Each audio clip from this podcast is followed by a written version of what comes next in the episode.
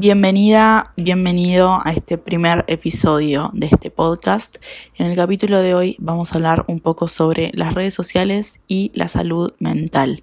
Así que sentate, ponete cómodo, cómoda y prepárate para escuchar. ¿Por qué nos ahogan tanto las redes sociales? ¿Qué es lo que encontramos ahí que igual nos detiene a, seguir ahí, porque encuentro un montón de personas, y es algo que se súper está hablando en las redes sociales, que nos generan ansiedad, depresión,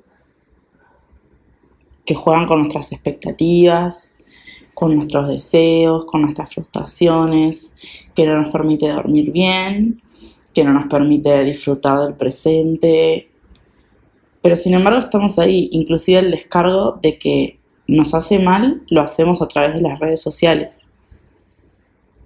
Entonces, ¿qué tienen las redes sociales? Que hacen que igual sigamos ahí, aunque nos esté haciendo mal. Bueno, estuve reflexionando sobre esto. Yo trabajo en redes sociales y durante mucho tiempo no quise trabajar en redes sociales por esto mismo, porque me iba a generar como cierta dependencia de que mi trabajo estuviera ahí. Lo cierto es que para trabajar en redes sociales al día estoy una hora en redes sociales más o menos y, mi teléfono marca que estoy seis horas al día en el celular y no, no estoy haciendo, editando fotos o editando videos, estoy en redes sociales. Entonces hay cinco horas que me quedan en bache, que son cinco horas de mi vida de mi día que yo le dedico a, a scrollear en redes sociales. Es algo que me frustra mucho. Creo que del otro lado puede haber personas que también se sientan frustradas con, con esta cuestión. Lo veo un montón. O sea, recién estaba escuchando un podcast que decía Qué mal que me siento por haber estado tres horas en TikTok ayer, qué mal que me siento por compararme con gente en Instagram. Y en realidad no es ni Instagram, ni TikTok, ni YouTube, ni Pinterest, ni ninguna de esas redes sociales, es nuestro comportamiento en todas ellas. O sea, evidentemente encontramos algo ahí que nos hace bien. Yo al finalizar el día me acuesto en la cama, miro TikTok y es un espacio de relax para mí sé que para muchas personas también lo es, y es encontrarse con la cotidianidad de los otros, de las otras. Encontrarse con qué, está haciendo el otro mientras yo estoy acá tirado en la cama, ¿no? Eh, y también está bueno eso, porque las redes sociales tienen como varias versiones de personas, pero bueno, sobre todo TikTok es esto, es la cotidianidad del otro. Entonces, de alguna manera, uno termina empatizando con la historia de los otros. ¿No? Pienso en voz alta. Un poco sobre esto. Pero la cuestión es que las redes sociales son una herramienta, deberían serlo. Empezaron como eso, como una herramienta. Sobre todo Facebook empezó por ese lado, como una herramienta para conectar con otros. Snapchat en su momento también lo fue. Instagram empezó siendo una plataforma para compartir imágenes y no mucho más. Y terminaron siendo más que una herramienta, un espacio para estar. Así como uno va a un bar a tomar una birra, a una plaza, a tomar mate o al parque a caminar, vas a TikTok como un, como un espacio de encuentro virtual. El tema es qué encuentro estás generando con otros, o sea, con quién te estás encontrando, porque en realidad nos encontramos con muchas experiencias de otros, o sea, muchos mini discursos de otras personas. Y por ahí lo que hacemos es encontrarnos con nosotros mismos, al fin y al cabo, ¿no? Inclusive el contenido que nos va apareciendo tiene que ver con nuestro comportamiento, no con el comportamiento de los otros. Sobre todo TikTok. Entonces, a partir de acá, me pregunto, en vez de dejar las redes sociales, porque todos hemos intentado borrar las redes sociales, cerrar sesión, ponernos límites de tiempo, eh, apagar el teléfono y meterlo adentro de un cajón para poder estudiar. aprendamos a vivir con el teléfono y aprendamos a vivir con las redes sociales. Somos una generación, estamos en un momento en el que las redes sociales forman parte de nuestro encuentro social con nosotros, evidentemente. Esto no quiere decir que el que pueda y quiera salirse de las redes sociales, pues que lo haga. Me refiero a, no sé, yo muchas veces he intentado salir de las redes sociales así de forma drástica, listo, chao, cierro mi cuenta y la aposta es que a la semana estoy volviendo, o sea, hay algo que me vuelve ahí es la intriga, encontrarme con amigos, eh, ver que estudió fulanito de tal en México, no sé, hay algo que hace que yo vuelva. Entonces el tema no es cómo hacer para no volver, sino de qué manera volvemos a las redes sociales. Y a partir de ahí me puse a pensar comportamientos que tengan las redes sociales y que podría modificar para eh, sentirme un poco mejor. Porque en definitiva después me siento muy frustrada y me genera como mucha depresión darme cuenta de que no pude con lo que yo misma me propuse. Y ayer escribiendo me di cuenta de las siguientes cuestiones. La primera, seguir cuentas que me inspiren, o sea, es decir, que, que me lleven a un estilo de vida al que yo apunto, ¿no?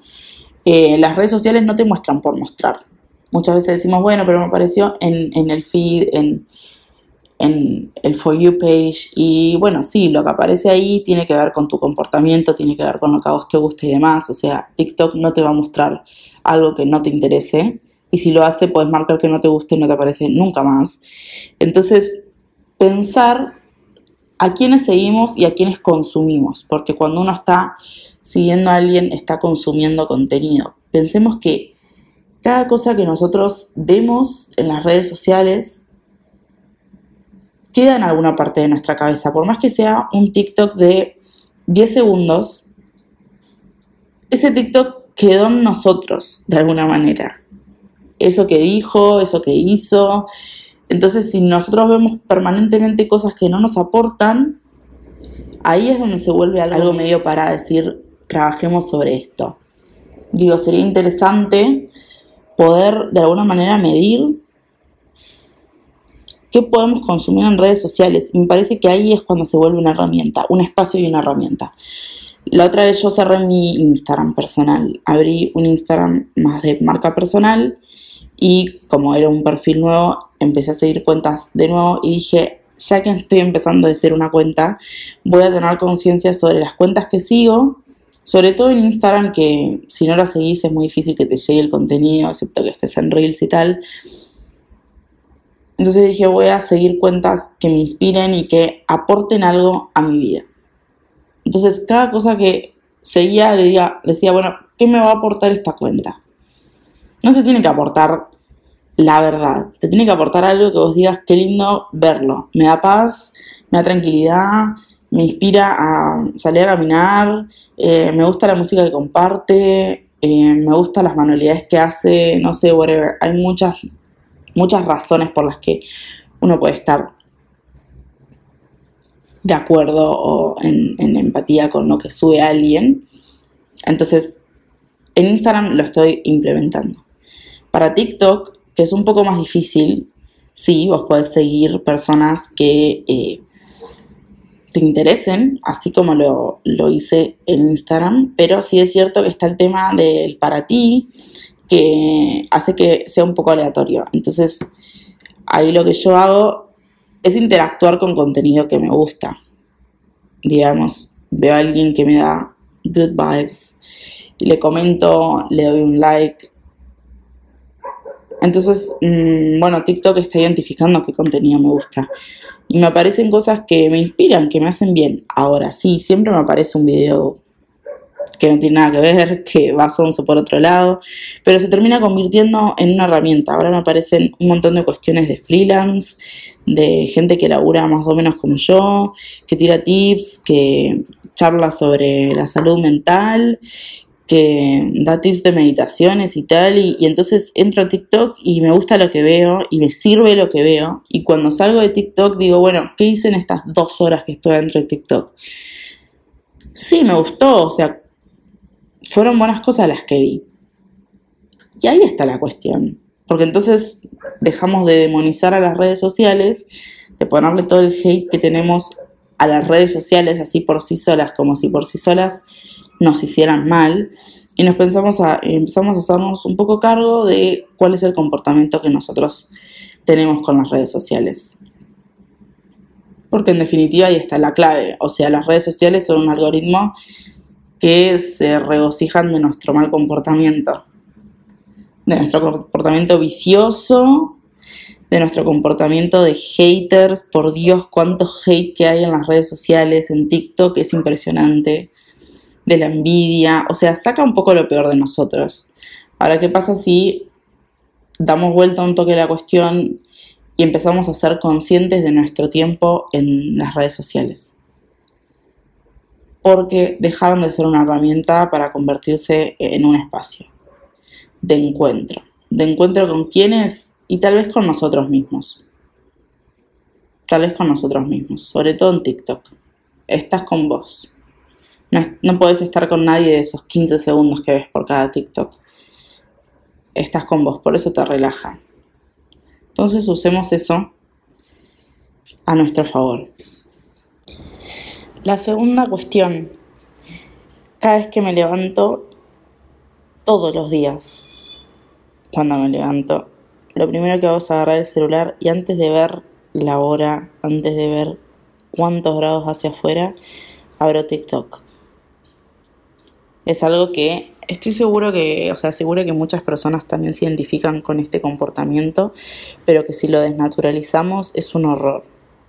O sea, es un horror que lo primero que hagamos cuando abramos los ojos después de dormir ocho horas sea entrar a TikTok y meterte en una vorágine que te mantiene más o menos mínimo, mínimo media hora en esa red social.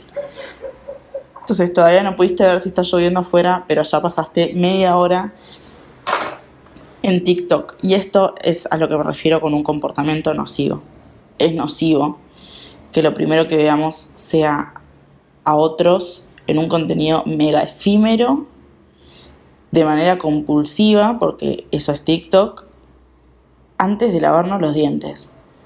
Entonces, la segunda cosa que me propuse que voy a intentar modificar para amigarme con el uso de las redes sociales es hacer un par de cosas antes de usar las redes. ¿Qué cosas me gustaría levantarme? Ir a hacer pis, lavarme los dientes, lavarme la cara, ordenar un poco la casa porque me gusta ordenar cuando me levanto, prender un saumerito, hacerme un mate, y después si quiero meterme en las redes, pero ahí ya pasó mínimo media hora, 40 minutos en los que me desperté, me pude conectar con, el, con la mañana, con... ¿Entienden? O sea, salimos de un sueño o de una pesadilla porque dormimos para el orto y nos metemos a TikTok. Ruido mate. Eso es una cosa que también quiero modificar y que sé que nos pasa a, a muchos, a muchas, es nocivo. Es nocivo que lo primero que hagamos cuando abrimos los ojos es ver TikTok. ¿Cómo no vamos a tener ansiedad el resto del día? Es nocivo. Y acá viene la tercera cuestión que me planteé con el uso de las redes sociales y es intentar eh, dejarlo, dejar el teléfono dos horas antes de dormir porque no solo me despierto y lo primero que hago cuando me despierto es ver el teléfono, sino que lo último que hago antes de acostarme es ver el teléfono. Inclusive antes de saludar a mi pareja con la que duermo al lado, acariciar al gato que lo tengo encima, no, lo último que hago en el día es darle like a un TikTok pero no quiero entrar en esta de demonizar la aplicación y decir no porque te mete ahí y entonces vos no podés salir y tiene un algoritmo que hace que vos te vicies y que sí, bueno, está. El algoritmo se construye de nuestros comportamientos. Entonces digo, en este cambio de amigarme con las redes sociales, quiero hacerme cargo de qué comportamientos míos hacen que yo esté eh, padeciendo las redes sociales. Porque la verdad es que no quiero salirme de las redes sociales ya Ya lo he intentado muchas veces y vuelvo, vuelvo, vuelvo. Escucho un montón de personas que les pasa exactamente lo mismo y volvemos y volvemos y volvemos. Entonces estemos en las redes. Disfrutemos de que hay un espacio hoy que nos permite hablar con alguien del otro lado del mundo, conocer personas que no hubiéramos conocido si no fueran por las redes sociales, interactuar con personas que estén pasando lo mismo que nosotros en algún punto de la vida, eh, encontrar alto emprendimiento y decir, re quiero que me hagan esa remera personalizada y es hermoso, es genial. ese es el poder de las redes sociales. Y que se viralice una reflexión y poder reflexionar sobre cosas entre, entre todos, entre todas. Genial, ahí hay como un espacio piola en las redes sociales. Ahora es un espacio más. Y vuelvo a lo mismo, es un espacio como ir a una cervecería. No sé, ir a un parque, imagínense estar todo el día en el parque, como estás trabajando y no, no, paren que me voy media hora al parque y volví, y bueno, eh, tengo un break, me voy a ir de nuevo al parque. Y antes de dormir, voy a pasar por el parque antes de dormir. Y cuando recién te despertás vas corriendo al parque. ¿Entienden? Sí, es incómodo ir a un parque, porque probablemente está lejos de tu casa. Pero es eso, es habitar un espacio de manera compulsiva, sin un porqué y sin un para qué. Esas son las redes sociales para mí, después de pensarlo mucho. De hecho, en la facultad vemos mucho esto de las redes sociales y siempre trabajamos sobre no demonizar las redes sociales. Con demonizar me refiero a que no puede ser todo lo malo. Cuando hay algo que es todo lo malo, que todo lo que está mal, que es el odio, es el enemigo, ahí hay una red flag grande. Nunca nada es un enemigo por sí solo y un enemigo absoluto. Nada ahí es donde hay que poner el ojo y decir, mmm, ¿qué estamos tapando? Con las redes sociales me propongo eso. Sé que hay muchas personas del otro lado que también le pasa lo mismo con las redes sociales, así que a esas personas que están escuchando y que dicen, me pasa lo mismo, les propongo hacer como una mini lista de qué cosas les molestan de las redes sociales. A mí me molesta el tiempo que paso en pantalla, y que cuando termino de estar en la pantalla siento que no me dejó nada. Entonces me propuse estas tres cosas. Pero sé que hay otros problemas en las redes sociales y todo tiene como un comportamiento que puede batallar eso que nos está molestando de las redes. Eh, puede ser compararte todo el tiempo con otro y ahí va a haber un trabajo que hacer. Puede ser no sé, bueno, hay infinitas problemáticas. Cada una de esas problemáticas, atrás de cada cosa que nos molesta de las redes sociales, hay un comportamiento nuestro. Y los comportamientos como tales se pueden desarmar y modificar. Entonces, lo que propongo en este episodio es que pensemos qué comportamiento hay atrás de eso que nos molesta de las redes sociales y tratemos de proponernos un nuevo comportamiento que lo reemplace. Y ver qué pasa, ver qué pasa. Acuérdense que un hábito o un comportamiento tarda 20 días en asentarse y llamarlo comportamiento. Así que también téngase paciencia, porque esa es mi cuarta cosa, tenerme paciencia. Y si un día me despierto y miro el teléfono, ni bien me levanto, está todo bien, está todo bien, pero soy consciente de que lo estoy haciendo. Es eso es estar conscientes de lo que nos pasa y de el compromiso y la responsabilidad que tenemos como personas de que lo que nos pasa es por lo que hacemos con nosotros mismos. Así que nada. Gracias por escuchar hasta acá. Espero que te deje reflexionando. Chao.